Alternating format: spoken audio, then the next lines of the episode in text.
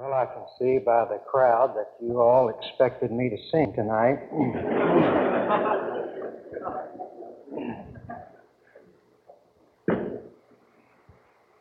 but I will not do that. I just returned uh, from uh, Anchorage, Alaska, and uh, my feet are not thawed out yet. It was 30 below when we got there, but I called my wife for the night and I said they're praying that we'll have about a three feet of snow to warm things up. And uh, we did. We had a heat wave. It got up to zero one day. But uh, so I'm just now beginning to thaw out.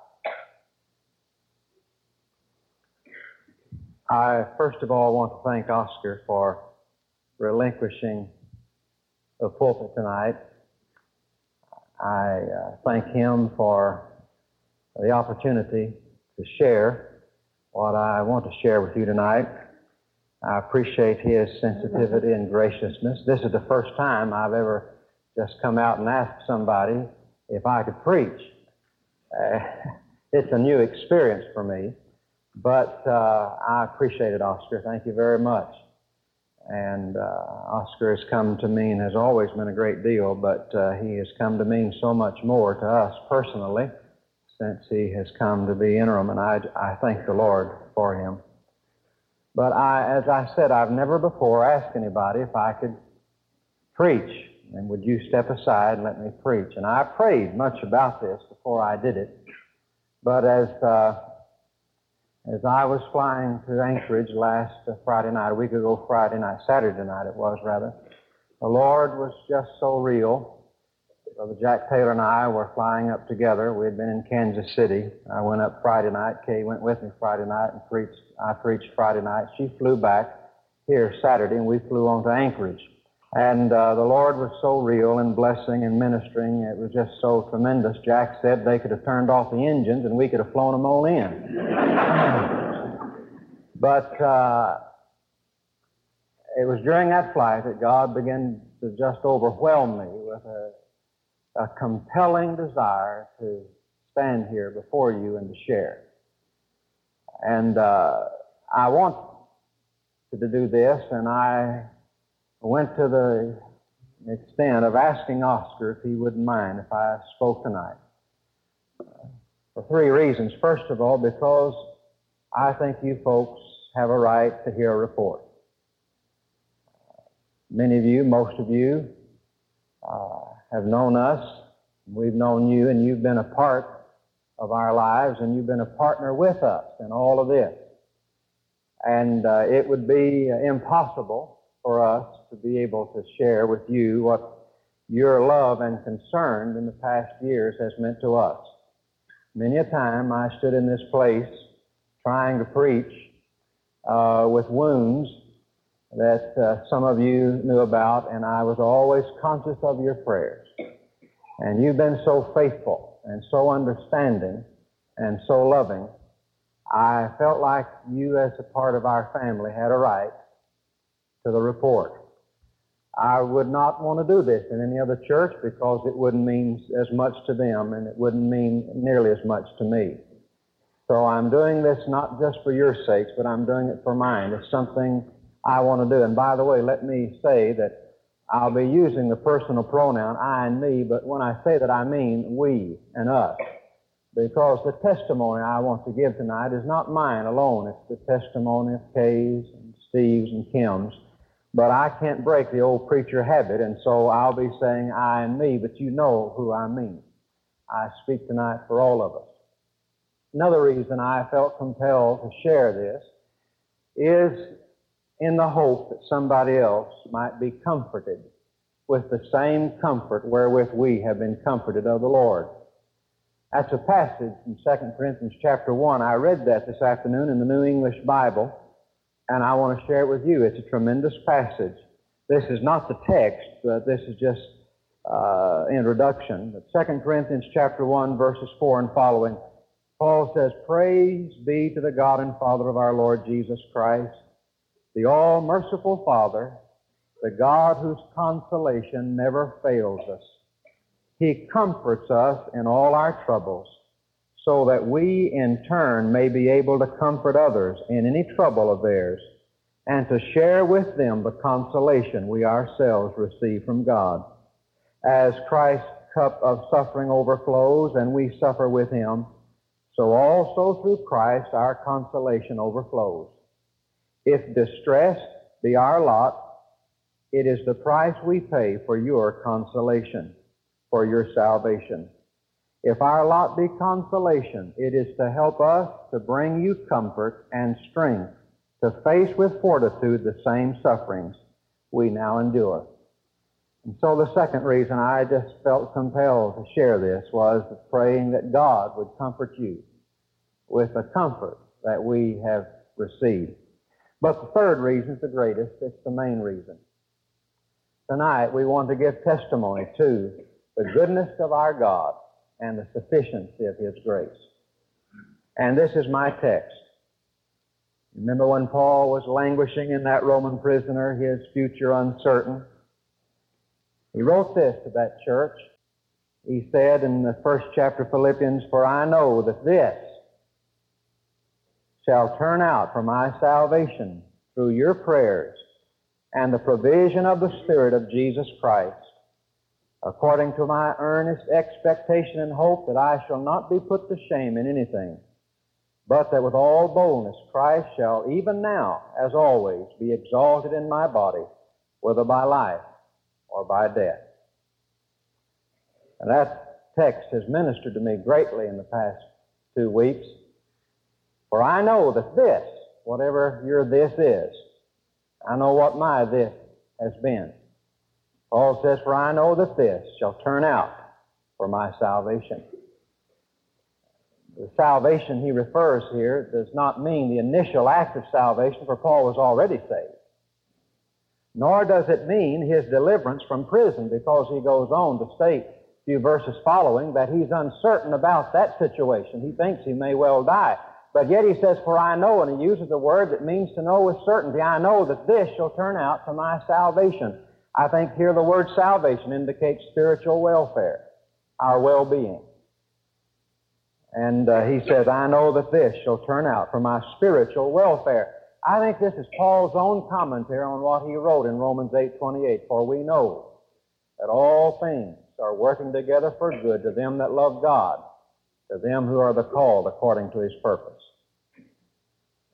He did not say, I know this will turn out to my satisfaction. He said, I know this will turn out to my salvation.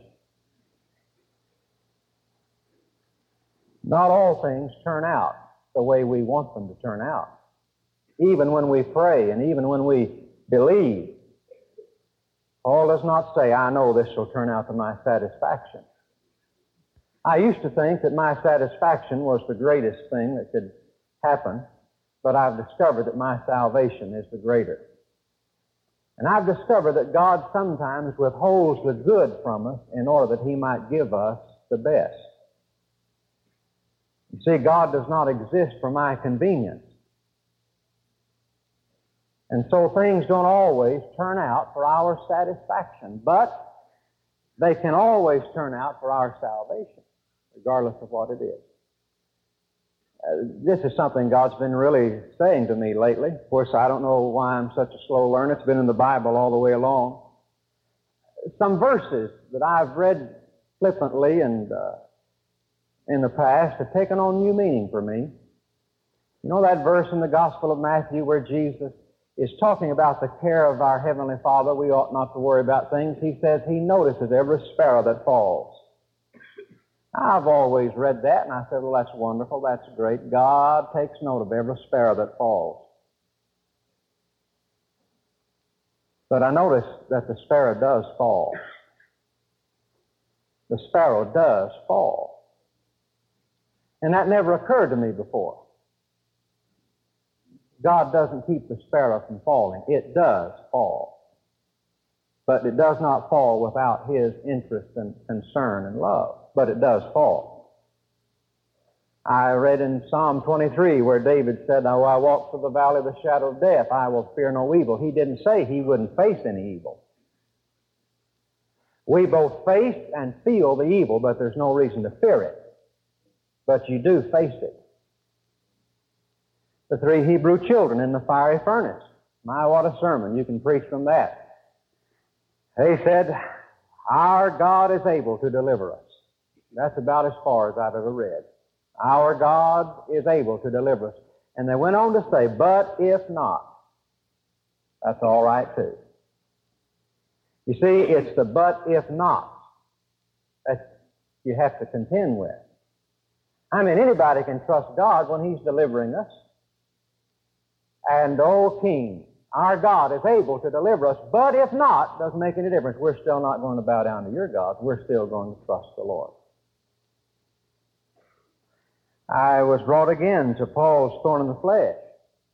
He prayed three times for that thorn to be removed. I don't know why it surprises me when God doesn't answer my prayers. He didn't answer some of Paul's. Paul prayed three times that God might remove the thorn in the flesh. God didn't. God didn't. He gave him something better.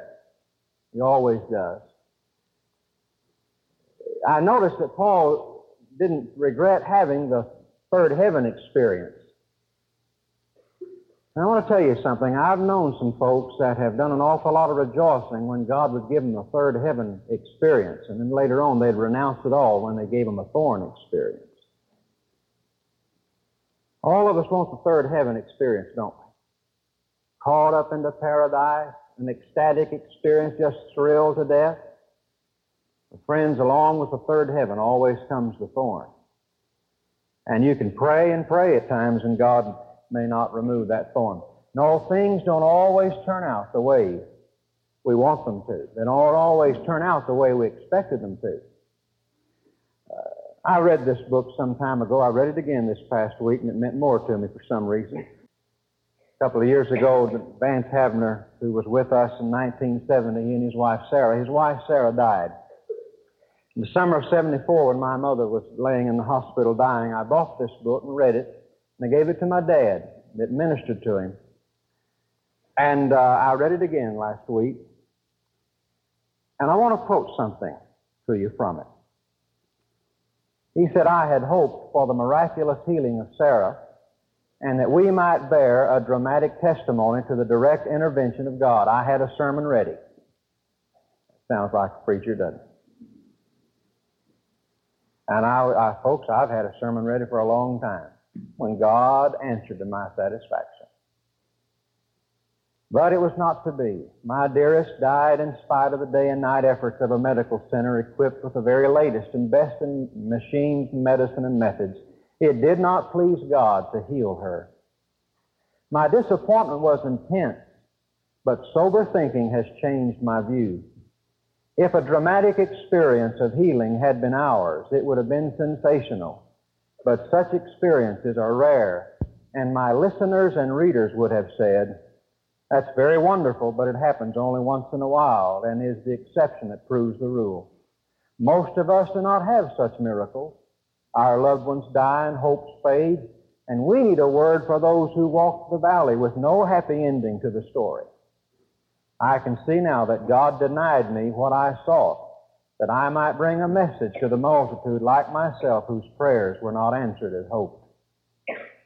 So I preach and write for a host of fellow travelers through the valley whose hopes like mine were not realized and whose deepest wish was not granted. If we can move through this valley and come out in victory, we have found a greater blessing than if our personal wish had been fulfilled in some miraculous way. So, things don't always turn out to our satisfaction. This experience with our son has not turned out the way we wanted, the way we expected. I would like to tell you what I had always prayed for and hoped and uh, very firmly believed. I had prayed and hoped, and it was my deepest wish that one day Ronnie would stand here in this place and preach the gospel. And yet, I have to say to you tonight, I believe he is. I think, like Samson, he has slain more in his death than he ever slew in his life. I can't really explain it, and I'm really not interested in trying to explain it. But I feel closer to him in death than I ever felt in life. Uh, last Friday, Kay and I went to Kansas City, and I was to preach on Friday night. I got out of the car and we walked up to the building and I just suddenly said out loud, Ronnie, this is for you. And that night I felt that as I stood and preached, he stood in me, and I felt that ever since. And I feel it tonight. I know, I feel that God had called him to preach. And I feel that now I preach for two. And as I said, I can't explain it, but he's closer to me in death than he ever was in life. For death can hide but not divide. He is but on Christ's other side. He with Christ and Christ with me, united still in Christ are we. So this has not turned out to my satisfaction, but it's turning out to my salvation. And I want to share with you tonight that salvation, that spiritual welfare that God has wrought in our lives through this valley. He says, I know this shall turn to my salvation because of two things your prayers and the provision of the Spirit. Now, don't get worried, that's just two points. I have another one I'm going to bring up later. But there are two things that contribute to our salvation prayers of the saints and the provision of the Spirit. He said, I know that this is going to turn out for my spiritual welfare because you prayed for me. I want to share with you tonight, first of all, the prayers of God's people. I got a letter the other day with from a preacher friend that I've not seen in a couple of years, and he had only heard about Ronnie's death. He said, You know, he said, for the past four weeks I have been strangely exercised to intercede for you. I've had a number of people tell me that. God was getting us ready. God was getting us ready. And when we arrived home that Sunday night, and I thank the Lord for those folks that met us, three precious couples, and when they came and said, Ronnie's dead, that's the only way I know to put it. I wasn't surprised. Somehow God had prepared us. I've never known before what that verse meant when it said, Bear you one another's burdens. I'd always thought, and I'd talked about this with Kay, I said, you know, if anything horrible ever happens to us, if we ever have a tragedy, I don't want to see anybody. You know, I'm a very private person, and so is my wife. And uh, I, would always said, I don't, I don't want anybody coming around. I don't want to see anybody. If anything like this ever happens, I, I just want to be alone. That's just what I thought. It's interesting how God protects us. We had intended to come home right after church that Sunday morning. We'd have gotten here about 6 o'clock. And while we were eating, we decided, I decided, uh, let's just stay for a few more hours. So we didn't leave until 4. If we had left when we originally intended to, to leave, we would have been the ones to discover that Ronnie was dead. That would have been difficult. And uh, just coincidentally, we decided to stay longer, and so uh, God spared us from that. They stayed for a while, then sensed that we needed to be alone, and so we were alone for a little bit and went to bed that night. But I tell you, I woke up Monday morning desperately needing people. Desperately needing people. Never wanted people so much in my life. And boy, did we have them. I'll tell you, we had a house full. We had a house full. Friends came, people called on the phone, willing to fly in just to be with us if we needed it. it is amazing. Miss Bertha Smith called. She is in Kansas City where I was supposed to be and got Kay and I on the phone. When we got on the phone, she started singing three verses of How Firm a Foundation. Can't tell you how that, what that meant to us. And the people would come to the house and they'd say, I don't know what to say. And you know, I, that, that is a helpless feeling, isn't it? You just don't know what to say. And they'd apologize for not knowing what to say. But you know, you don't have to say anything. Your heart says it all. And so all of you who came to the house and sent cards and prayed and visited and didn't know whether it was all right to come by but cared for us, I want to say thank you. You made an intolerable burden bearable. And I just want to say this.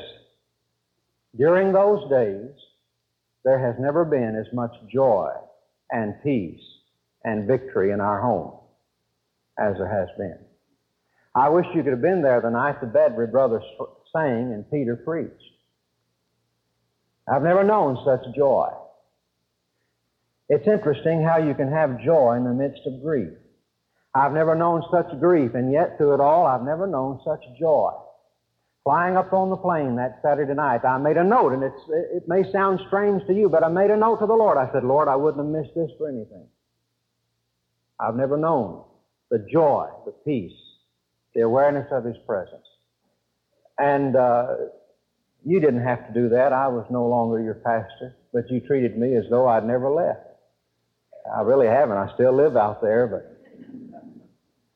but I want to say something to you that uh, your love and your concern, your care has been a magnificent testimony to others. Really has. I thank the Lord for Jack Taylor and Manley Beasley who flew up to be with us. Brother T.D. Hall, who has been with us in this so much. They shared out there at the graveside. What a blessing it was. What a thrill it was. I, I tell you, God was so real. They said some things that ministered greatly to us. And so I just want to say tonight that don't ever underestimate your presence, the power of your presence. And God has richly ministered to us through people. He's richly ministered to us through people. Thank you. I, I just wish I could take in my arms tonight and hug every one of you. You'll never know what you've meant to us during these days. And it wasn't just your love for us, but it was your love for Ronnie that meant so much to us. And tonight, I want to thank those who took a special interest in our boy. Many of you did not know him, but there were some that knew him, and they took a very special interest, would call him up and say, Let's go hunting, let's go canoeing. And uh, that meant a great deal to us, meant a great deal to him. He often talked about you, and I'll not name you because you know who you are. But he often talked about you, and at times I thought he must love them more than he loves us, but that's typical teenager, isn't it? But I want to thank you tonight for making an unbearable, intolerable burden bearable. God bless you. Now, I want to talk to you about the provision of the Spirit. I've tried to make some notes during these days of what God's been saying to me and what God's been teaching, teaching us. when we uh, got home that Sunday night, and uh, the word was given that Ronnie was dead. First word that came to my mind was Psalm 115, 2 and 3. Second verse says something like this But now the heathen will say, Now where is thy God? Now where is thy God? The third verse says, But our God is in his heavens, and he hath done whatsoever he hath pleased. God said, has said two or three things to us through this. Number one, he's confirmed his word to us. He's confirmed his word to us. A man wrote me a letter the other day and he said, You know, I know that during these days you're going to be like Bunyan's ca- uh, character in Pilgrim's Progress when he was drowning. He said, I've touched bottom and found that it's solid. Folks, I want you to know in the past two weeks I've touched bottom. And I've got good news for you. It's solid. I think one reason I wanted to come back and speak to you tonight is because for the past several years I've said a lot of things, haven't I? A lot of things. I don't know how many times I've preached God is good, that God won't hurt you, that you can always trust God, that all things work together. You remember those sermons? I got a letter today, somebody suggesting I listen to a couple of my own tapes. I want to stand here tonight and announce to you folks that I haven't had to take back a word I've ever preached. Not a single word. Truer than it's ever been. I believe it more than I've ever believed it in my life. You know, I have a sermon I've preached quite a bit, and it's been on tape, thankful and everything, you know. I preached that sermon. Skeptics have come up afterwards and they said, Well, it's easy for you, but you don't know what I've been through, and just wait till something real tragic happens. When I flew to Kansas City with Kay Friday night to preach, you know what I preached? I preach in everything give thanks, for this is the will of God concerning you in Christ Jesus. And folks, I believe it. I've touched bottom, and it's solid. And I believe the Bible more than I've ever believed it before. And I've wanted to preach it more than I've ever wanted to preach it before.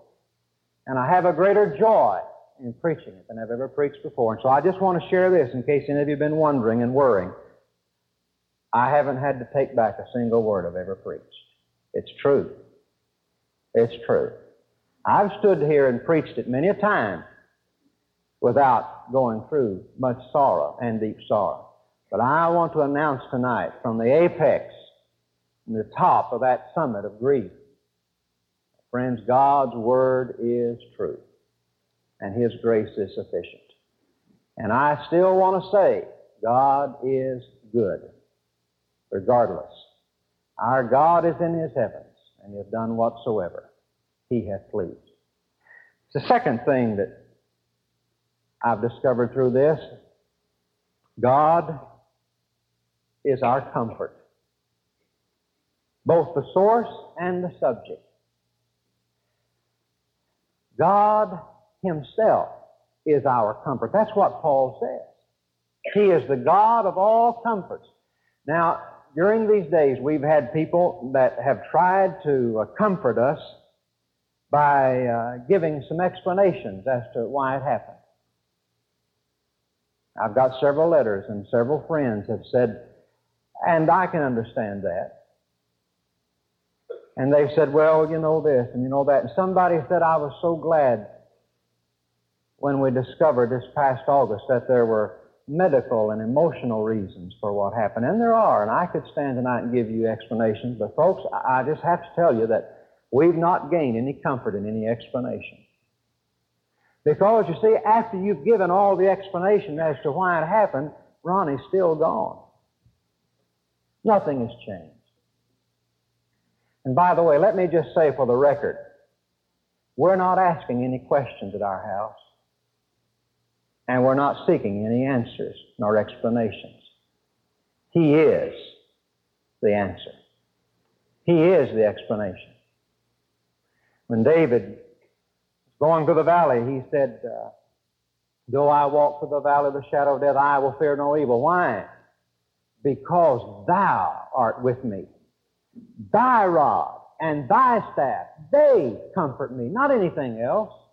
Not anything else. And I appreciate every word that everybody said, trying to soften the blow by, by giving a reason, an explanation. What's the times in which we live and this and that.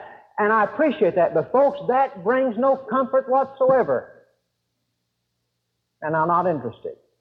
God is our comfort. He is our comfort. I've never known uh, as much the truth of that scripture Thou wilt keep him in perfect peace whose mind is stayed on thee. Doesn't say thou wilt keep him in perfect peace who knows all the answers and the whys and the wherefores. It says thou wilt keep him in perfect peace whose mind is stayed on thee. And I have to be honest with you, that peace leaves me when my mind leaves the Lord. And I don't mean to stand here tonight and say, folks, everything's hunky dory and we're just having a rip roaring good time and that there's no grief. Oh, there is. There is. There come those dark moments. You know, the devil kicks you when you're down. We had such a tremendous trip up to Anchorage, Alaska, and we got there, checked into the hotel, and it was 30 degrees below, dreary, thousands of miles from home. Tired, exhausted physically from the travel. Jack went into his room. I opened the door to my room. And there, sitting on the end of the bed, was the devil grinning, saying, I've been expecting you. We've learned that God is our comfort. I, I tell you, folks, I cannot get over it. I am overwhelmed by God's comfort. I'm just overwhelmed by it. Well, there's a third thing that we've learned. We've learned that we don't need to be afraid of anything. That's a good lesson. We've learned that we do not need to be afraid of anything. I said a moment ago, some of these scriptures that I've gone over, I've missed some real meanings. And I went over the 30, 23rd Psalm on that plane trip up to Alaska last Saturday night. And he says, Though I walk through the valley of the shadow of death, I will fear no evil, for thy rod, thou art with me, thy rod and thy staff, they comfort me. And he goes on, and he says, And goodness and mercy will follow me all the days of my life. I'd always thought that David there was talking about his death. I don't believe he was, because he goes on to say, Goodness and mercy shall follow me all the days of my life. He's going to continue living. He was walking not through the valley of death, he was walking through the valley of the shadow of death. Somebody's death had cast a shadow on David. And he was walking in the shadow of that death. And he said, I will fear no evil.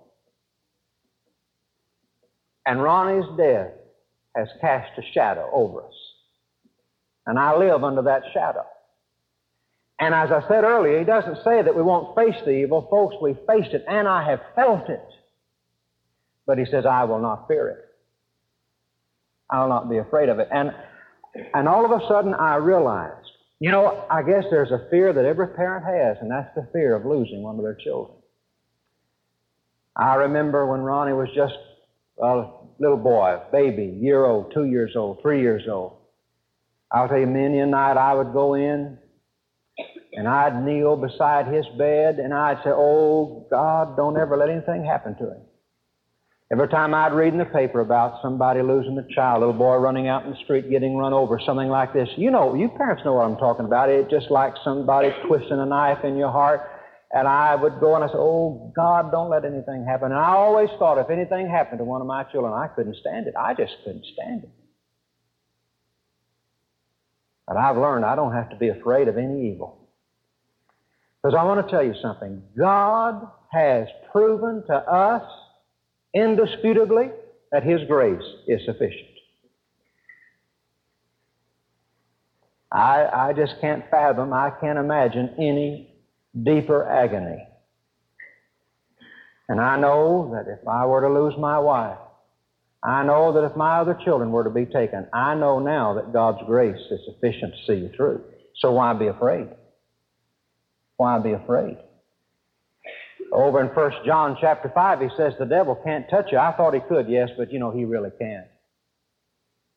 There's a funny passage over in 1 Peter the chapter 3 that says, Nobody can harm you, and even if you suffer. You mean you can suffer and yet not be harmed? That's right. You can suffer and still not be hurt.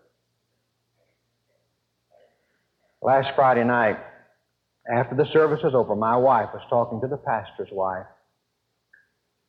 For the past eight years, they have gone through hell with their son. And only that week he had shown up again, asking if it'd be all right if he came home. She talked to my wife and she said, You know, there has been one fear that has gripped my heart for eight years. And that's that something would happen to my son. It's made me sick. And she said, After seeing you tonight, I know there's nothing to fear. Even if it happens, I know God is sufficient. I just say that let the devil throw his worst, I will fear no evil. Thou art with me. God's taught me that lesson. I wouldn't have missed it. I mean, why worry about going broke now? But what is there left to fear? Nothing. Why? He has demonstrated His grace is sufficient. Well, let me hurry this up. Fourth thing God in this has pressed us to Himself. God has pressed us to Himself. There's a hymn we sing. It's number 292. The second verse goes like this Once earthly joy I craved, sought peace and rest. Now thee alone I seek, give what is best. And during these days, there's one thing that God's been doing, and that's this He's been pressing us to Himself. He's been shutting us up to Himself. Folks, I tell you, all the things that we possess never meant so little as they mean tonight. This world has never meant as, as little to us as it means tonight. Interesting thing. I think I love my wife and my children more than I've ever loved them before. My love and joy in them has increased. And my love and joy in God has increased all the more. Three weeks ago in Miami, I preached a new message. I'd never preached it before. I felt strange while I was preaching it. I didn't even have an introduction when I started to preach. God just gave me the introduction. I had no idea what I was going to say, but this is what I said. I said, My prayer lately has been, God, keep me usable. I said, The thing that jeopardizes my usefulness more than anything else is God's blessings. My text was 2 Corinthians 12 where Paul said that he was, he was nearly able, he was just about to be exalted above measure because God had blessed him so much. And I made a statement in that message. I, I said, This has been my prayer, that God would keep me usable, and the way He keeps His people usable is by giving them thorns to remind them of their weakness. I had no idea that I was preaching to myself. Didn't turn out the way I wanted it to. I prayed that God would turn off the fire, but He heated the furnace seven times hotter.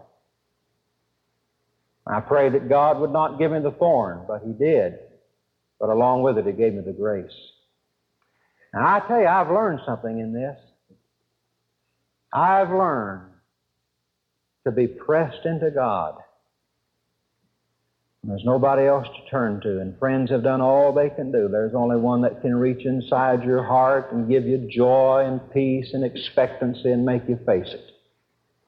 That's God. I, he's been, He's pressed us to Himself. Listen to this. I thank God for the bitter things. They've been a friend to grace. They've driven me from the paths of ease to storm the secret place. I'm grateful, too, through all life's way no one could satisfy. And so I found in God alone my rich, my full supply. I love Him tonight more than I've ever loved Him before. I trust Him tonight more than I've ever trusted Him before. He's more real to me tonight than He's ever been before. Not only has God increased my love for my remaining family on this earth, but I tell you, He's, he's made something else real. As we were driving to the cemetery that day, my dad was sitting on my right. And you know, it was just a little over a year ago that we buried my mother. I felt sorry for Dad. I knew the heartbreak. Ronnie was especially dear to both of them. He was the firstborn, you know. As we were riding, I put my hand on my dad's leg and I said, Dad, you remember when Barry, that's my brother, our other, uh, my only other uh, brother, and I said, You remember when Barry went to Vietnam some years ago? We had hardly even heard of it then. I didn't even know where it was. But I said, You remember how suddenly we got all interested in Vietnam? And when we'd read in the newspapers about something happening in Da Nang or somewhere else, I said, Dad, you remember how we'd get down the map, look up the place, and see how far away that was from where Barry was? I said, We had a new interest in Vietnam, somebody there we loved. And so we were more interested in it than ever before. I said, Dad, you know, we've been putting a lot of interest in heaven lately. God is precious to himself, and I thank him for it. And I want to give that testimony. He emptied my hands of my treasured store, and his covenant love revealed there was not a wound in my aching heart, but the balm of his breath has healed. Oh, tender and true was the chastening sore in wisdom that taught and tried, till the soul that he sought was trusting in him and nothing on earth beside. Folks, that's the way I want it to be. Trusting in him alone and nothing on earth beside. All right, last point. You thought I'd forgotten, hadn't you? I have not come here tonight to magnify my sorrow. I've come to magnify my Savior. And that's the third point, the praise of the Savior. He said, I know that this shall turn to my salvation through your prayers and the supply of the Spirit, and that now, as always, in nothing I shall be ashamed. And folks, I'm not. But now, as always, Christ shall be magnified in my body, whether it be by life or by death. And I gave my life to the Lord Jesus Christ some years ago that he might magnify himself in my body, whether by life or by death. I was meaning my life or my death, but I've found out that it can be somebody else's life, somebody else's death. And I want to praise my Savior tonight. When uh, T.D. and Manley and Jack finished speaking out the cemetery, I had a song in my heart. I had to sing it. And I said, T.D., let's sing. We sang glory, glory to the Father, glory, glory to the Son, glory, glory to the Spirit, glory to the three in one. Praised Him. Lord, I praise Thee. Praise the Lamb for sinners slain. And that's, that's what I want to do. Just want to praise Him. Praise Him for His saving grace. Praise Him for His sustaining grace. I want you to know, folks, you can trust God.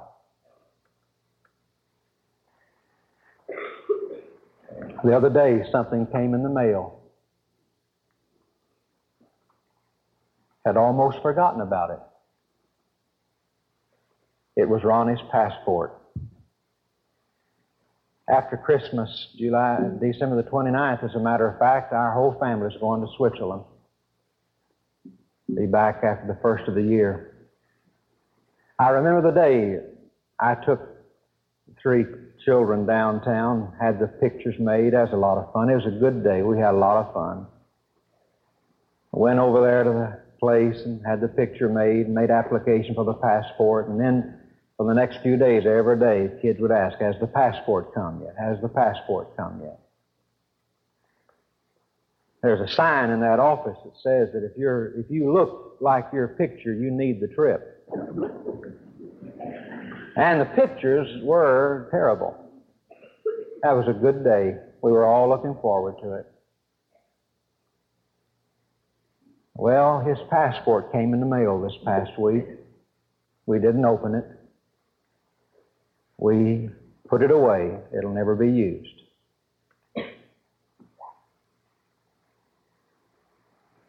But he had another passport to a far more beautiful country than Switzerland. I was looking forward taking the family, still am, to Switzerland. Looking forward to showing them the country, showing them the Alps, the Matterhorn, all those beautiful places. But you know, our whole family has another kind of passport. Just occurred to me the other day. I wanted to take Ronnie around Switzerland, show him the beauties of that country.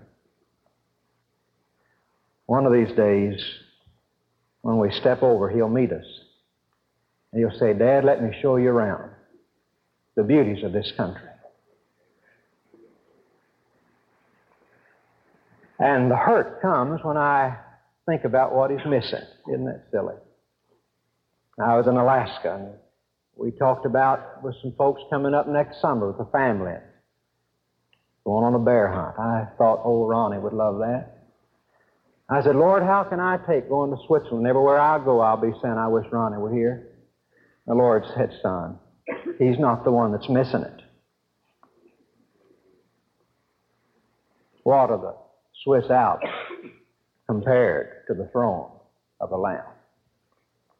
So I thank God that he had another passport, bought and paid for by the blood of Jesus Christ.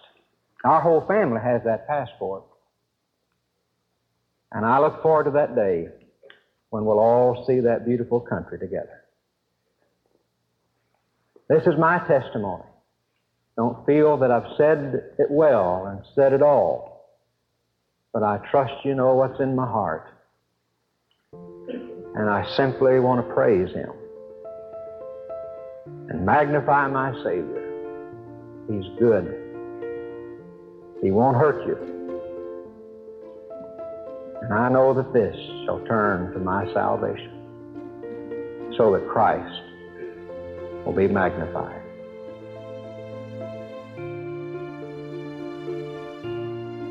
The Ron Dunn podcast is available only for personal edification, not to be duplicated, uploaded to the web, or resold without prior written consent. It is managed and operated by Sherwood Baptist Church.